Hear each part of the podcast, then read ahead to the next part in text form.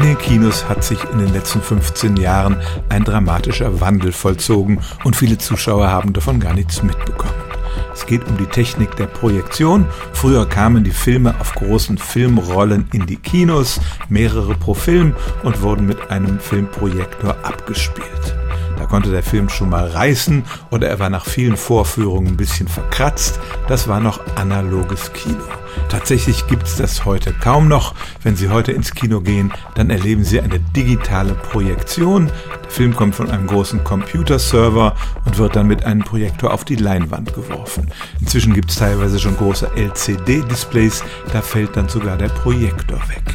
Früher ging man ja ins Kino, weil das Bild vom Film eine erheblich bessere Qualität hatte als zu Hause auf dem Fernseher. Das ist eigentlich nicht mehr der Fall, denn selbst die besten digitalen Projektoren haben heute eine 4K-Auflösung und das ist dasselbe, was die heute üblichen Ultra-HD-Fernseher auch leisten.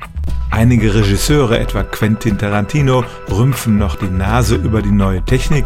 Ansonsten aber hat sie sich weitgehend durchgesetzt. Wir gehen heute nicht mehr ins Kino, weil das Bild unbedingt besser ist als auf der heimischen Mattscheibe. Es geht einfach um das Erlebnis, den Film im Dunkeln auf einer riesigen Leinwand zusammen mit anderen Menschen zu erleben.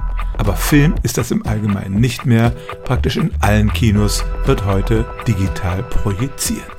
Stellen auch Sie Ihre alltäglichste Frage unter stimmtz.radio1.de.